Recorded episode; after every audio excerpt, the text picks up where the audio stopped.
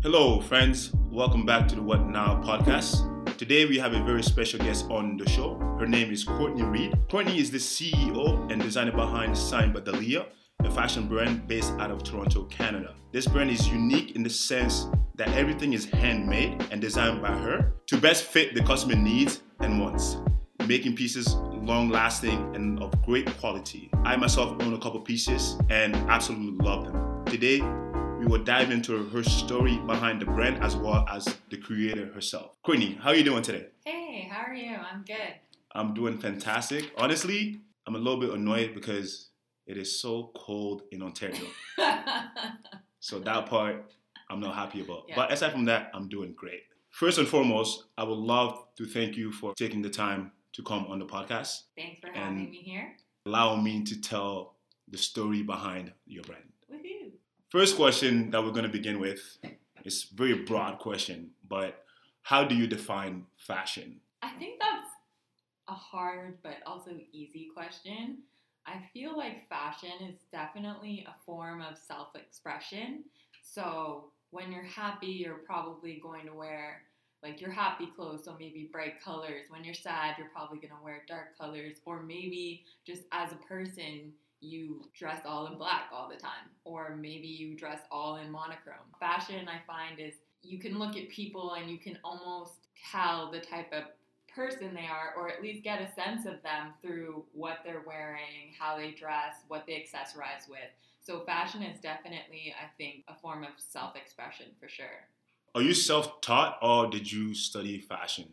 So, I grew up with my grandma who was a seamstress. So, she was always making clothes when I was younger. I would always spend lots of time with her, like as a child, in her sewing room, and she would always create clothes for me and my cousins. So, I wasn't self taught, but I kind of grew up in an environment where she was always sewing and making clothes and kind of impressing on me how clothes should be made and the inner workings of clothes. But I did go to George Brown for fashion and design, and that's really where I gained my, well, the tools to start creating things myself. Would you say that your grandma is one of the biggest inspiration that you have for creating pieces?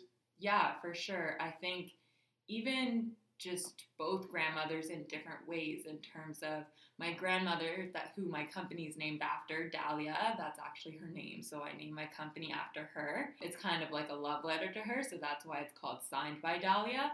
And so she inspired me for sure because again when I was younger she would always let me choose different elements of the garment that I could change. So when she was creating a piece for me, I remember creating my graduation dress with her. She would always ask me like, "Okay, what do you want to change?" And like in that way, that's really how I came to create different things because I was always able to change the clothing that she was making for me.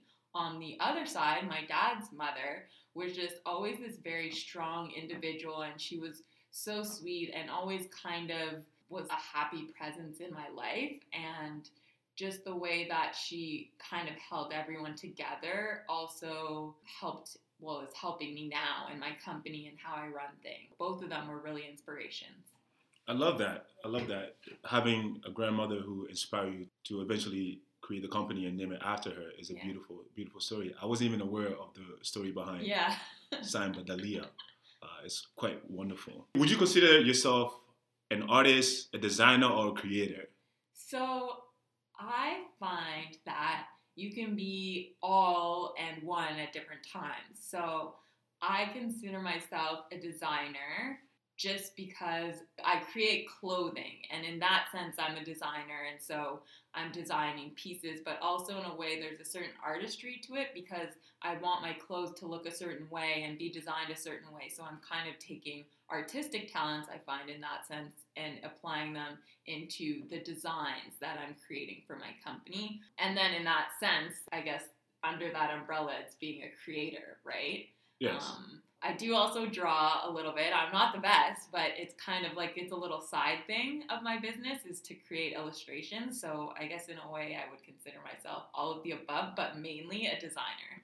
the first memory that I have of you is the illustration that you were talking about. Yeah. I used to see you just illustrate big, beautiful gowns and big, beautiful dresses. So when I think of you, I think of those gowns. Man, she used to make so many sick things. Yeah.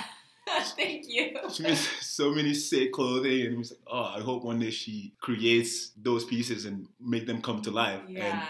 now we're maybe five years in, and the company is here, Yeah. and you have beautiful creations on Instagram, and people wear your clothing. Yeah, and it's funny you say that actually because a lot of my friends in school when I was younger was always drawing in my notebooks. So I would always be like designing clothes on the side. So a lot of my friends now or past acquaintances now, but past friends who see me doing what I really love now talk to me and say, I remember when you were drawing clothes in your notebook. Like, I have friends from high school who would say, in art class, I remember you drawing designs all the time in your art sketch pad. So it's funny you say that because a lot of people, their first like recollection of me is drawing designs in my notebook. Did you keep any of those notebooks? Oh, I have all of them because they're all inspiration to me. Like I have some from when I was in grade school, I have some from high school. If I find notes where I have a drawing on the side, I keep them and store them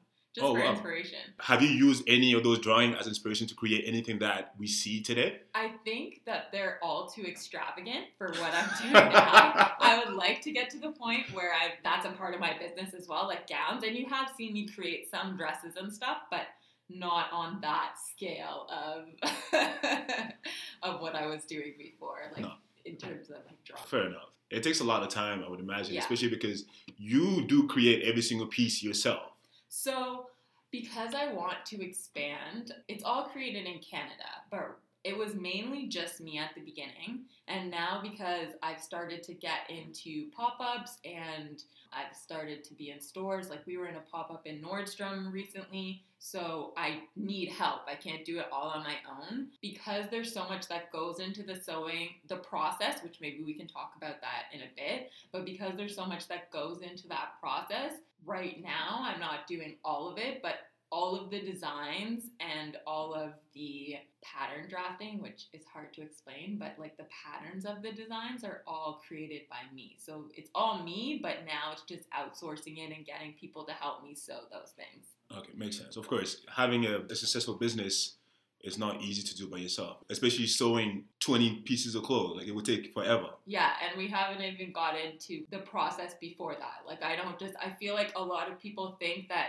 you just draw something down on paper and then you cut out what you drew. But if you're actually dive into it, it's a whole process of then creating the garment that you made on paper by drawing a pattern for that. And a pattern is kind of a map. So I have to create that map in order for myself to sew it. And then after that, I'm also still creating each separate size. So you have to proportionally increase each pattern in order for it to fit different sizes. I mean, since we're already talking about the process of Yeah. it, we might as well keep going. Yeah. So, as I was saying before, I start off with a drawing, and then after the drawing, I sit down and I take a pattern block. So, that's like, for example, your torso.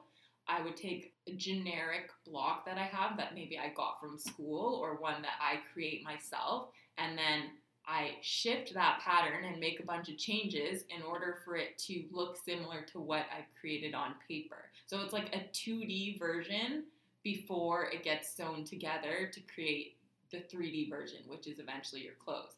And then after I've created the 2D version, I'm then increasing it, like I said, proportionately so that it will fit like a extra small, small, medium, large, extra large, double XL. And this is something that I actually want to show on my Instagram because it's really hard to explain by talking about it. But once you see me create it, you'll be like, oh, I can kind of understand how Right, that right, works. But right. yeah, so that's a whole nother process which takes a long time before I even get to sewing. So For myself, all that I think about when it comes to clothing, Yeah.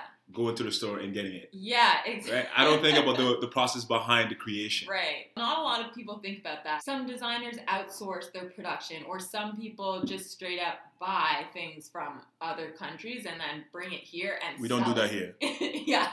We create. We are creators. We don't do that. We're, we're creating from scratch here. So I'm literally like, it's a design that comes from my head or me finding a design that I really like and then seeing how I can change that. Probably a bunch of changes, making my own patterns and my own changes and then again putting it down on paper and then grading it and then after that then having it sewn so because that takes so long i have to have help right Of course, of course, of course. There's no way you'd be able to do all these things by yourself. To be able to create five dresses, it would take you months and months. Exactly. And I do it by hand, and a lot of small designers do do it by hand. But if you're a larger company, you can also invest in the software that helps you to do that. I'm trained on that because I went to school for it. hmm But I mean, it's so much faster if you're a large company Yeah. to just kind of click a, a few buttons and then you have your small, medium, large, extra large. Yeah. I'm doing that all by hand. Yeah. So. So, at this point, what does it mean to you to create something that you're passionate about? Seeing it come to life, define a product. What does it mean to you when you see it? It's amazing. I, again, I've always been interested in fashion and designs, and I think we'll get into kind of where I've traveled to in a bit. But just seeing something that came from my head into real life is always just so cool. Yeah. It is, it is, it is. Especially for myself, uh, starting this podcast, being able to record, finding people to record with, and then eventually releasing an episode and having it on the internet, and then seeing your work on the internet is like one of the most fascinating things ever. And now you're immortalized. Yeah. I'm on the web, baby. nah, I love it. I love it. I love I love people who are creators. I think every single person who has a passion should 100% follow it yeah. because at the end of the day, it's all about your happiness. Yeah. And whatever it is that you're doing brings you happiness. Why not just pursue it all the time? Yeah. You just do it all the time. So you were formally trained. You went to school for it, Yeah. and then you also traveled quite a bit. Yeah. Where have you been? So, I mean, in the age of today, me traveling quite a bit, I don't know if I can say that I've traveled a lot. I'd say I've traveled. I've traveled well for. Well, okay. I have some friends. They've been to like twenty countries, thirty countries. So I feel like I'm really lagging behind. But yeah, so I've been to Jamaica tons of times because that's my background. I'm Jamaican. My parents' parents were Jamaican. I've been to Italy, I've, I've been to Japan, I've been to England, I've been to Paris for a little bit, and each of those places, oh, I don't know if I said China, I taught a year in China. That was probably one of the biggest influences in my life, just because I was there for a year, I was teaching English, but while I was there, I just saw the style that the Chinese had, and I thought it was so cool and so different from anything I had ever seen. How's it here. different from North America, for example? Well, I think the main difference for me was that the men there, there's no, oh, I can't wear pink because I'm a guy, which you, someone who's like very fashionable, reject that notion completely. Like, No, I've I- seen you in every color possible, but I feel like in North America, there's like this thing about guys wearing pink. There's a stigma attached to pink yeah, for some reason. like People reject feminine pink. or something. Yeah, it's like, oh, you're such a feminine. It's like, no, it's a color yeah, like any other that you can put on your body. If you like it, you should always wear it. Yeah, I don't associate anything with color. I don't associate anything with being feminine, Yeah. anything of that nature. If I like it, I'm gonna put it on my body. 100%. And there, I saw men wearing pink. I saw them carrying their significant other's purse as if it was their own. Honestly, purse should be brought back. Men should be wearing purses. And they didn't care about it. I guess because maybe people there realize, like, oh, that's their significant. But uh, but there, a lot of men had like man bags, whereas here, which were smaller man bags, not necessarily the bigger ones that guys wear here for like their laptops and all that stuff. So I just found that the style of the guys I found really interesting. The style of the women, like so many, I saw a woman scaling the Great Wall of China in heels, coming down the steps in heels. And if anyone's ever been there, those steps are extremely steep, and they're doing it like it's nothing. Like they wear heels frequently everywhere, in on cobblestone roads, everything, just like it's nothing. I'm trying to imagine that in my head, and my feet are bleeding. No, Just and- thinking about it. you think that, but they do it so naturally. I just found everything about their style, and they wear all sorts of colors, and it's almost like it's a contemporary style, but then on the same hand, you also have the influences from, I don't want to say anime, but like the influences from Asia. So everything's a lot more colorful there, I Mhm. found. Whereas North America, I find that we dress so much in dark colors. Because we're trying to be minimalistic. We're trying to be cool, whatever that means.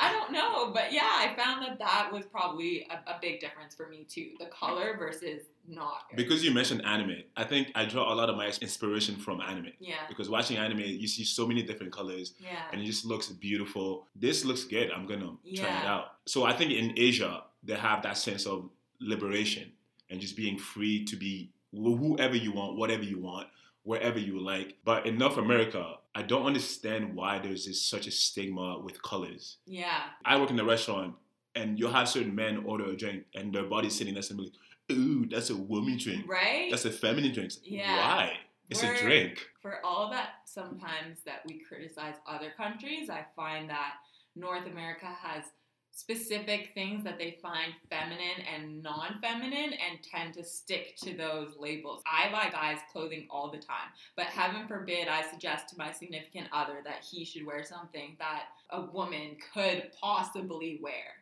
Like it's just a no for him.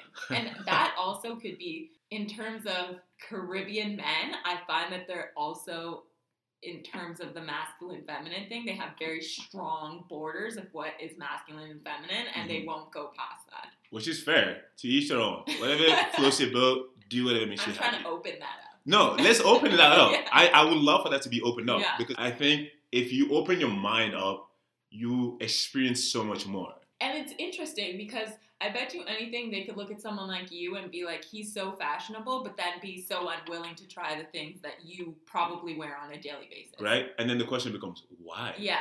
But that's a conversation for another day. We can sit here all day talk about this.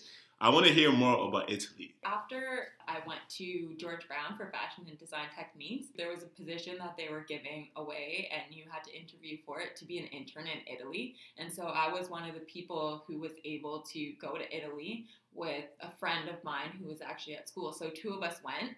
And we interned at this company called Daniela Della Valle. She's an Italian brand who creates clothing and it's very closely linked to her art. So, something that really reflected and resonated with me. To go there was just a dream. Her whole building is like an art building. There were tons of like secret passageways and the lighting, there was tons of natural light and the building looked like an architectural wonder. It was one of the coolest buildings I've ever been in, like architecturally, in Mm. whether here or there. It was a very modern building and all of her art is everywhere and she ties that into her clothing and the pieces that she sells. And so it was really cool to kind of work there and be in that environment and learn from people in the business. I was there for two months and again just being around all of the culture and the style there. Again completely different from china but also very different from here. Women who were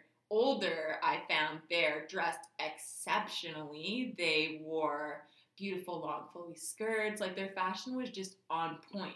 Whereas I find that, and this is not an insult to hear, but I feel like It is. Sometimes it's not. It It's is. Y'all need to step y'all games up. As we get older here, I feel like people almost maybe think that, oh, I don't know, it's not a lost cause, but I just found that there they were so colorful and they had lots of accessories like bracelets or necklaces. They were very much in the fashion scene, whereas here, sometimes you don't see too many people who are older involved in that whole scene. So I Yeah, found right. it so interesting and just so beautiful how they were just unapologetically Italian in the way that they like dressed and their style, and it was awesome. No, I love that. Is there anywhere else that you've been to? Japan. You have to talk about Japan. Japan. Well, I was there. Okay, Japan. I was there for maybe a week. Mhm. maybe a bit less. One of my friends was there, so I got to visit while I was in China.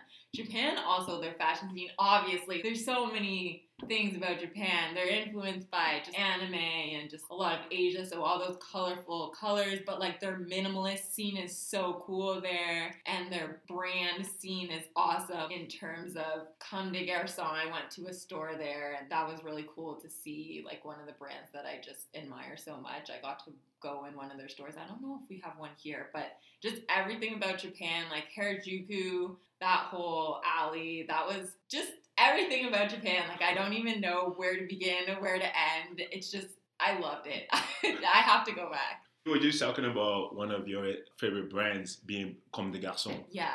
So Garçons, I'm inspired by them artistically, maybe not necessarily in terms of my designs. My favorite brands would probably be Cecilie Bahnsen. She makes such whimsical dresses, and I find that I'm inspired by her a lot. Like flowy, like very feminine, very, very feminine dresses and pieces.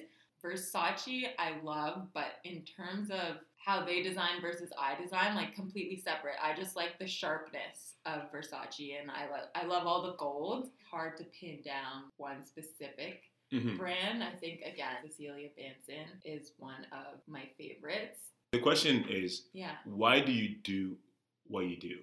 Hmm, that's a good question. I think it's because I feel like I can give another perspective to fashion that maybe people haven't seen before. So, again, in terms of my style and the way that I design, as you know, I design for women, but I also design for men. And I find that my designs, the range of them are so big, I have to put things into like a category or a theme in order to kind of rein myself in because I could design a ton of dresses that are for weddings and, and that are very different, but then I can also design a ton of streetwear. I find that the different elements that I bring into each of those types of design, whether streetwear or couture type garments or everyday garments, I'm always trying to elevate them in order to make them seem unique and functional at the same time. So if I'm doing maybe a dress, most of the time I want to ensure that there's pockets in there. Why? Because I'm a woman and I know that a lot of dresses don't have pockets. Why don't women pants and dresses have pockets? And women are so happy when they do have pockets. They're like, oh my gosh, this dress has pockets. And I don't know. I mean, it's obviously cheaper to produce things that don't have pockets in them, right? Because you're using more fabric in order to do that. That's more sewing time. So I guess it would just be cheaper. But I find that when you do put pockets, like such a little simple thing, with your design, everyone's like, oh, it has pockets. and I'm like, I know because I'm a woman and men have pockets in everything, but yet women don't. And men carry a small little wallet and women have the biggest purses. I have a theory. I think women don't have pockets, so then they have to buy purses. Oh, you know what? That's also probably very true. It just sounds realistic. Right? because how can you sell women purses if they If they have pockets. have pockets? Especially if they have big pockets like men do. You can just put your granola bar, your umbrella, and all these things that you own. But on the other hand, I feel like we're at the day and age where women carry so much in their purses that even if they have pockets, they're still going to I have a friend who has everything that you can think of on the face of the earth in her purse. If you're sick, she has everything. She has Yeah. all the medicine. She has bananas if you, if you need it. She has granola bars if you're hungry. convenience store.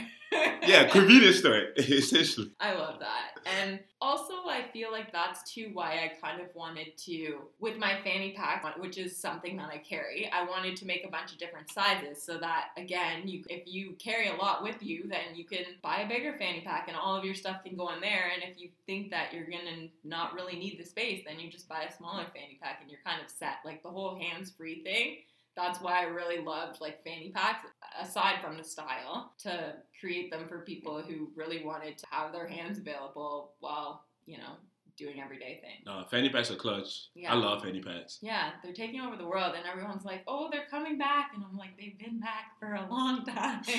You're just a little behind, they're, they've been back for a while. Like they're such a staple in everyone's clothing now. You go out and everyone's wearing a fanny pack of some kind if they're like out on a walk or you know wherever they are for the most part. Do you follow trends? I myself am really trendy. The way sometimes that I dress uh, is She's wearing really overalls trendy. yeah, I don't know if overalls is really like a, a trend right now, but again, I love following the trends and seeing what's trendy, but then when I design, I try and design pieces that I know are going to last a while. So pieces that aren't are maybe have some trend in them somewhere, but then on the other hand, you could wear it for a long time. Again, Everlasting, baby. yeah, personally, I love just seeing what new trends, and I find that as a designer, you should be aware. But again, so many things are coming from my head that I don't necessarily I'm always paying attention to trends. Like something might come out of my head that's not trendy at all, or maybe even is a trend from another moment in time that I'm still would love to create. What was it like when you saw your dress on the social? Oh my gosh. So I had no idea it was gonna be on the social. A lot of people were asking me, Did you know it was gonna be? I had no idea. My mom actually was watching the social randomly. So this was all chance that we saw it at the exact moment it was happening because my mom was scrolling through channels. To be honest, I don't really watch too much TV, especially because again, I'm sewing and designing and I have to do all the sizing and all of that stuff. So I really listen to a lot of podcasts or streaming things that I can just stream and leave in the background. But so my mom was watching the social and she sends a message to our group chat and is like, Oh, I see this dress and it looks a lot like your dress, Courtney, but I'm not sure. And I'm like, no, like it can't be. And I kind of got angry because I'm like, why would you send me this dress that's on TV and I'm thinking it's maybe my dress? And so I investigated. I asked her, like, what show is this? Because she sent us a blurry picture. You know how moms are. She was like, it's on the social. And so I started Googling the social, and my significant other was with me, and he was saying, let me try and get the social on like my Rogers TV. He pulls it up, and there's the dress, and there's I am Jim sitting in the dress, and I was like, oh my gosh, that's my dress! Like this is amazing! and so I'm just so happy. We watched the rest of the episode, and I couldn't believe it. Like I just couldn't believe, like, dude, I just started my business like a year and a half ago. My dress is on the social. What the heck? So I was just so happy. At that moment when you saw your dress on the social, did it validate all the work that you had been doing? I feel like it did, yeah. As a creator, you don't always want to like market your stuff, push people to like wear your stuff. And I had reached out to like a few influencers before to see if they would collab, and unfortunately, no one really got back to me. And so, having just my dress be in a store it was in the Nordstrom pop up, and I guess she or someone from her team went to the Nordstrom pop up and they bought it from there. Like I got a sale from it instead of giving it to anyone for free. I was just kind of like, yeah, like f yeah, like you know, like started being Kanye. Like I'm the best. Like this is awesome. I can do this. Like this is what my stuff was meant for. so yeah, I definitely felt validated. I love I love seeing you in this moment right now and how happy you are and how big your smile is. Because that's what it's all about. Yeah. Creating stuff and then seeing it in the seeing people wear it yeah, and feeling like yeah, this was all worth it. yeah. All the hours that I put in is finally worth it. Yeah. That's beautiful. That's beautiful. I love it.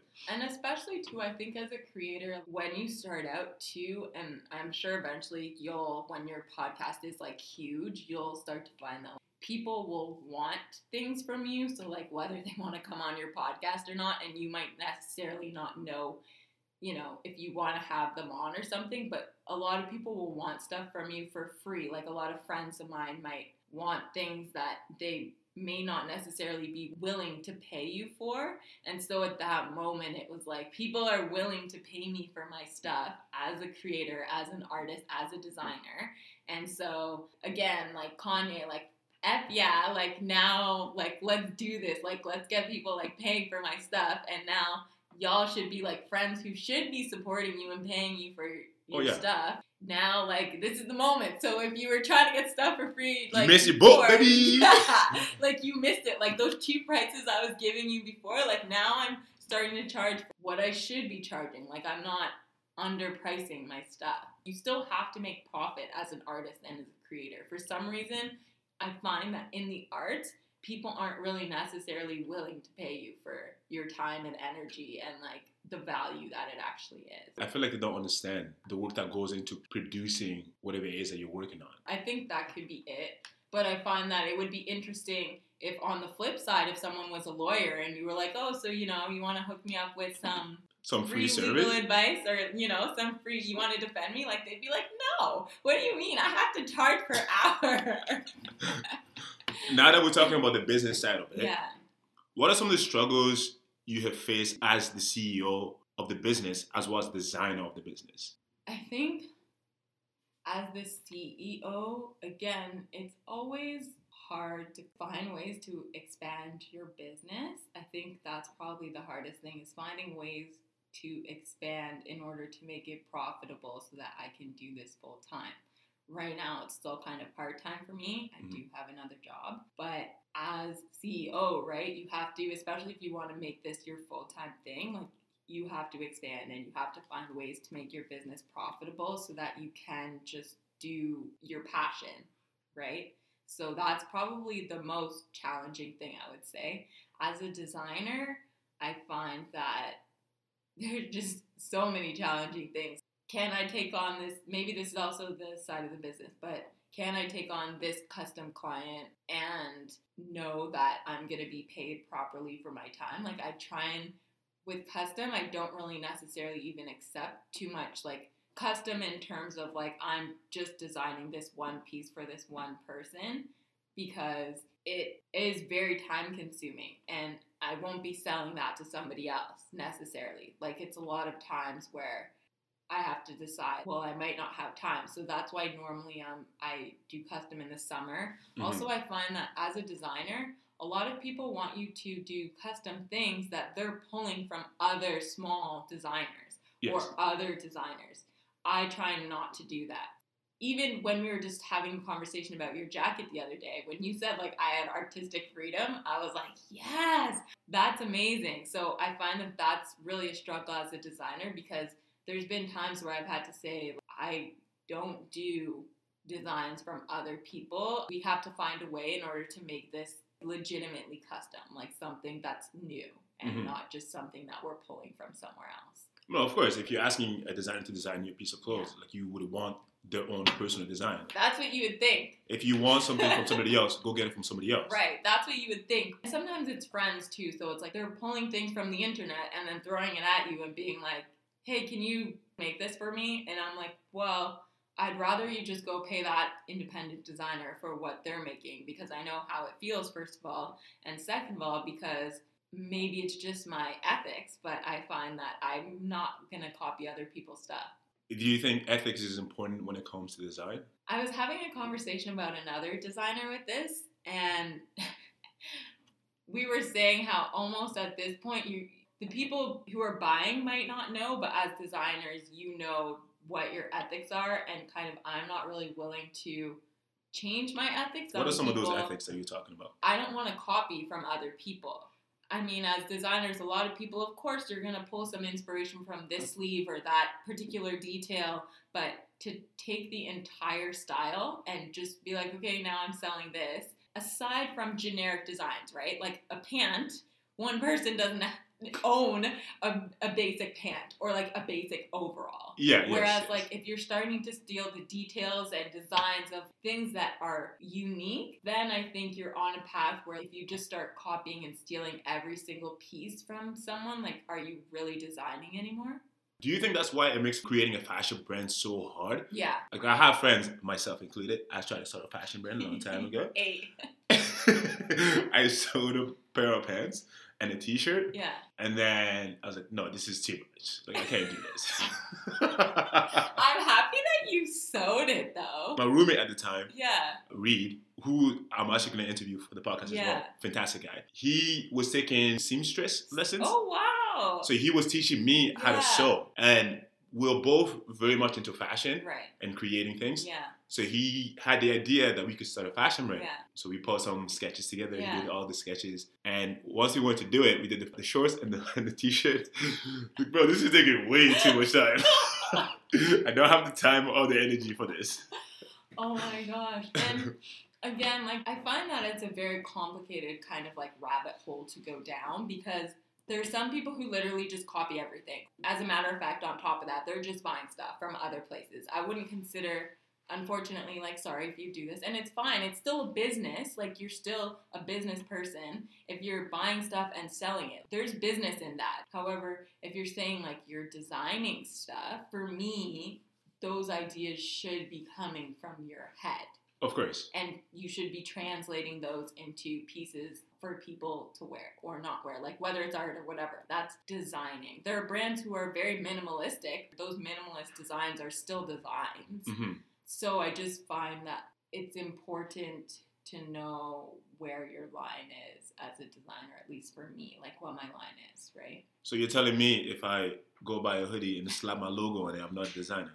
Well, technically, like it's an artsy design. Some people want to call themselves that. That's fine. But personally, like if I then made the hoodie and like changed things about the hoodie, then I would consider that kind of designing. It's almost maybe the person who does the hoodie is like a creator, right? Fair, fair. or the creative director because you're putting what you think looks best on a hoodie. I guess who am I to judge? But on the other hand, I feel like there's a strong difference between people who are taking things from their head and literally forming a whole pattern, like not just sending it off somewhere. I mean, if you have a sketch and you're sending that sketch off somewhere to be Yeah, created, course, technically you're still designing. Yeah, of right? course, Because that's coming out of your head. Between people who are like designing from their head and people who are taking things and kind of putting things on them and being like, okay, I'm a designer now. Like, look at me, bad, bad.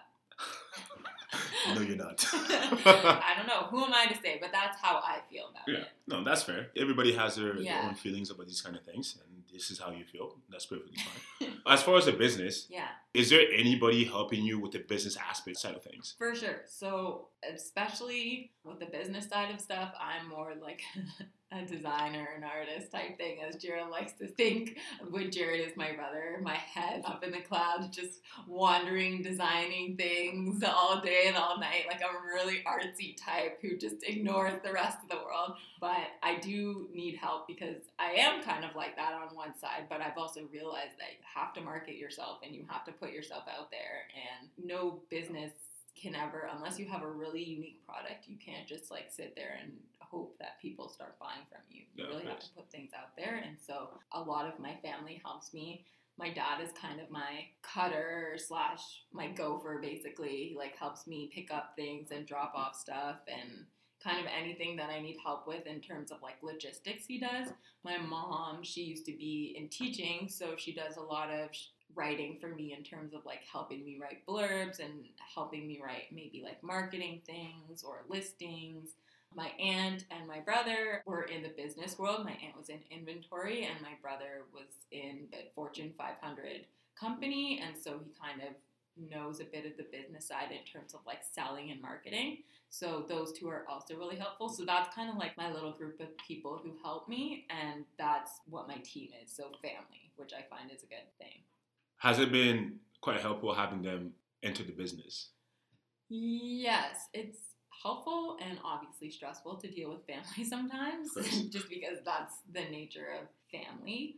But as time goes on and I'm finding more things for them to help me with on the daily, I think it's becoming a lot more helpful. Like very minute things that you wouldn't think, like helping me write a contract for maybe someone who's sewing for me or helping check in on a pop-up to see like how it's going and maybe rearranging things or bringing extra stock there that's hours literally that I don't have to spend going back and forth somewhere. So it's definitely helpful in that sense. And as time goes on, I think we're forming a really good team and they're really starting to be able to help me with things that maybe they couldn't help me with. For example, my website. I designed and created my website, shout out. but that was very challenging and it's very time consuming. And so just to even have a little help with things like that Because again, as we were saying at the beginning, when I was literally sewing everything and then sizing everything and going out to all these pop ups, like that's a lot of time that now I don't have to spend doing. So instead of going out and doing those things, you leave those things to them, Right. and then you focus on creating the Right, product exactly. that in turn can be sold. yeah, exactly. Was it hard for you to ask for help? Yeah, like at the beginning, I didn't even really want to, but my dad, who helps me a lot, was kind of saying like, "Oh yeah, may, well maybe we should bring like your aunt and your brother in because you know your brother has this and yada yada yada." And so at first, again, I wasn't asking them to help me with my website. Like I wasn't like ready to give away control, which I find a lot of people who are kind of at the head, especially when they're first starting out, are afraid to give away duties to other people. But now I'm like, oh yeah, if you don't mind just stopping into this pop up for me, and if you don't mind just creating this listing for me, that'll be great because then I have more time to work on the design. Now is the question: What is the one fashion faux pas that you had? Oh, that I had. Can I say first of all that I don't believe in fashion faux pas because when I was younger, so maybe this is mine. When I was younger and I was in school, I remember wearing orange and pink together. I was wearing like this kappa, like if anyone remembers kappa, and I play soccer, so I need to preface that with athletics because you know athletic people wear kappa and fila and puma and Yeah. Adidas and stuff. But so I was wearing a pink and white kappa sweater, and I was wearing maybe an orange shirt and jeans. And one of my friends came up to me and she said, "You know, you shouldn't wear pink and orange together." I was like, "Oh, really?" And she was like, "Yeah," and I was like, "Oh." Okay, well, thanks. And just and oh, oh, another one for her was yeah, and you shouldn't be wearing white after Labor Day. Why is that a thing? Yeah, that's a thing here, and so many people ignore that rule now. But yeah, I don't believe in fashion faux pas. Probably for the reason that I've committed every fashion faux pas, like brown and black. Oh, Oh no, many brown and black go so well together. Yeah, they do. I think what people are trying to say is like there's certain colors of brown and black, like dark brown and dark black, or like navy and black. People say you're not supposed to, but you know what? If it looks good, then don't worry about it. Yeah, it's on your body. Yeah, If you feel comfortable wearing it, do it. Exactly. This is coming from a fashion designer, by the way. yeah. She knows better than me. no, seriously, because you're gonna feel best in what you think looks best. Even if someone's telling you that doesn't look good, there's a hundred other people out there who's thinking, "Oh, that looks fresh." Right? I'm a firm believer that if you wear anything with confidence, people will love it. For sure, for sure. I'll start to think that's a style. Yeah, look, Oh my god, this must be coming from Europe. Like, Yeah. yeah. like new trend alert. I'm telling you, as long as you wear it with confidence. I do not believe in saying, oh, I don't like what that person's wearing, or oh, that person really shouldn't be wearing that. I've just always believed that. Probably again because I've committed so many things that you just shouldn't, you just Pink shouldn't do. but yeah, I don't believe like if you're standing there judging what somebody else is wearing, people are probably thinking the same about you, even if you think it's like very simple what you're wearing. I don't even go there. Like there's no space in my brain to criticize in a bad manner what other people are mm. wearing. I'm more likely to be like, oh my god, I love that. Like that looks sick. That's sick. I love that. Positivity all around. No negative thoughts here. Please, makes me note that. What is the one piece of clothing Yeah, that you think makes the whole outfit? For myself, I think pants make the whole outfit. yeah, Because pants will dictate what shoes that you wear right. and then what top that you wear. So I think pants are like the number one staple for me personally. Yeah, that is an excellent question. See, I feel like for me and maybe for women, it's the opposite because depending on if you're heavy busted or smaller busted, like a top can make or break it, right? Like the top will determine the entire outfit. So maybe I would go with top, but actually I'm gonna change that and say jacket. I feel like jackets make or break because think about it. At least living in Canada, eight months out of the year, you're wearing a jacket on top of your stuff. Most people. That's why I left Ontario. Most people, yeah. So maybe just Ontario. But if you're wearing a jacket and you just threw on kind of any jacket, you could have elevated your look with a jacket. The simplest thing. And because I feel like people often don't think about it, they spend more money, especially on winter, on like shirts and pants. I guess Nobody's seeing your shirt, fam. Yeah, that's what I'm saying. They're seeing your jacket. Yeah. And I find that buying a sick jacket or a few good jackets to have throughout the winter are going to serve you so much better than having like nice shirts. What's a one staple for winter? I think scarves are fantastic. One accessory that you have, must have for winter. Scarves, yeah, yeah, yeah. Scarves I are completely agree. The most Scarves, amazing thing. scarves change the game. I have a neon green scarf. If I remember correctly, one time I had a neon green scarf on, and I got a compliment from like an older like gentleman, like like oh, I like your scarf. I'm like oh, okay.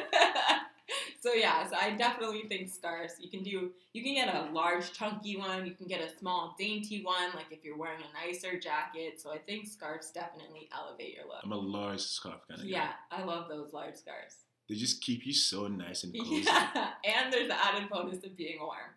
Yeah, exactly. You can't go wrong. Now that we've talked about the business, the creator side of things, and the process of everything and how everything is done, I think now it's time to ask where do you see your brand in five to 10 years from now?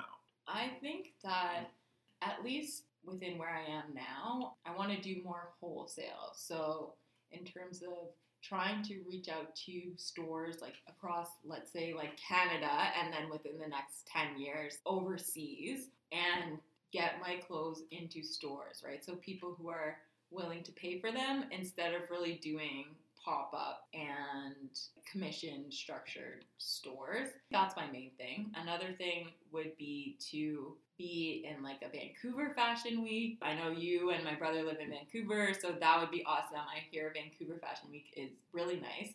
So within the next five years, I would say that's one of my goals. And then eventually within the next five, ten years, maybe like New York Fashion Week, Paris Fashion Week, London Fashion Week, those are definitely goals to be in. And with that, kind of an expansion of my brand in terms of, as I've said in this conversation, I would love to design like dresses. So right now I'm mainly designing accessories, so fanny packs, bags, and women's clothing, shirts, and I've just started to branch into pants. And I've done some men's things like bomber jackets.